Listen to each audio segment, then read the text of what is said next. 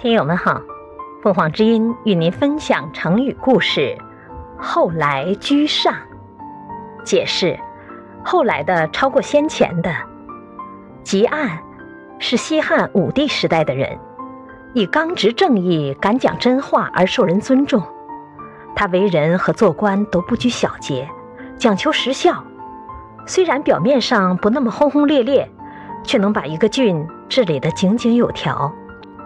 因此，朝廷把他从东海太守调到朝廷当主角都尉，是一种主管地方官吏任免的官职。有一次，汉武帝说要实行儒家的仁义之政，为老百姓办好事。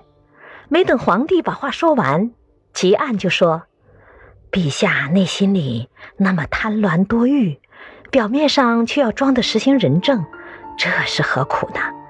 一句话把皇帝噎了回去，汉武帝当时脸色大变，宣布罢朝。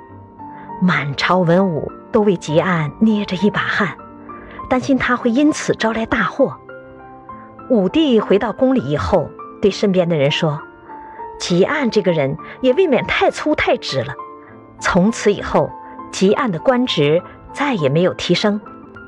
他当主角都尉的时候，公孙弘。张汤都还是不起眼的小官儿，后来他们一个劲儿往上升，公孙弘当上了丞相，张汤做上了御史大夫，可他汲黯还蹲在原地没动。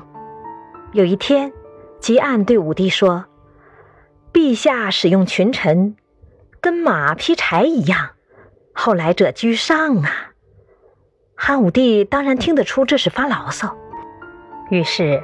转脸对臣下们说：“人真是不能不学习啊！你们听汲黯说话，越来越离谱了。”故事出自《史记·吉政列传》。成语“后来居上”，往往指后起的可以胜过先前的，和汲黯说这话的意思大不相同了。感谢收听，欢迎订阅。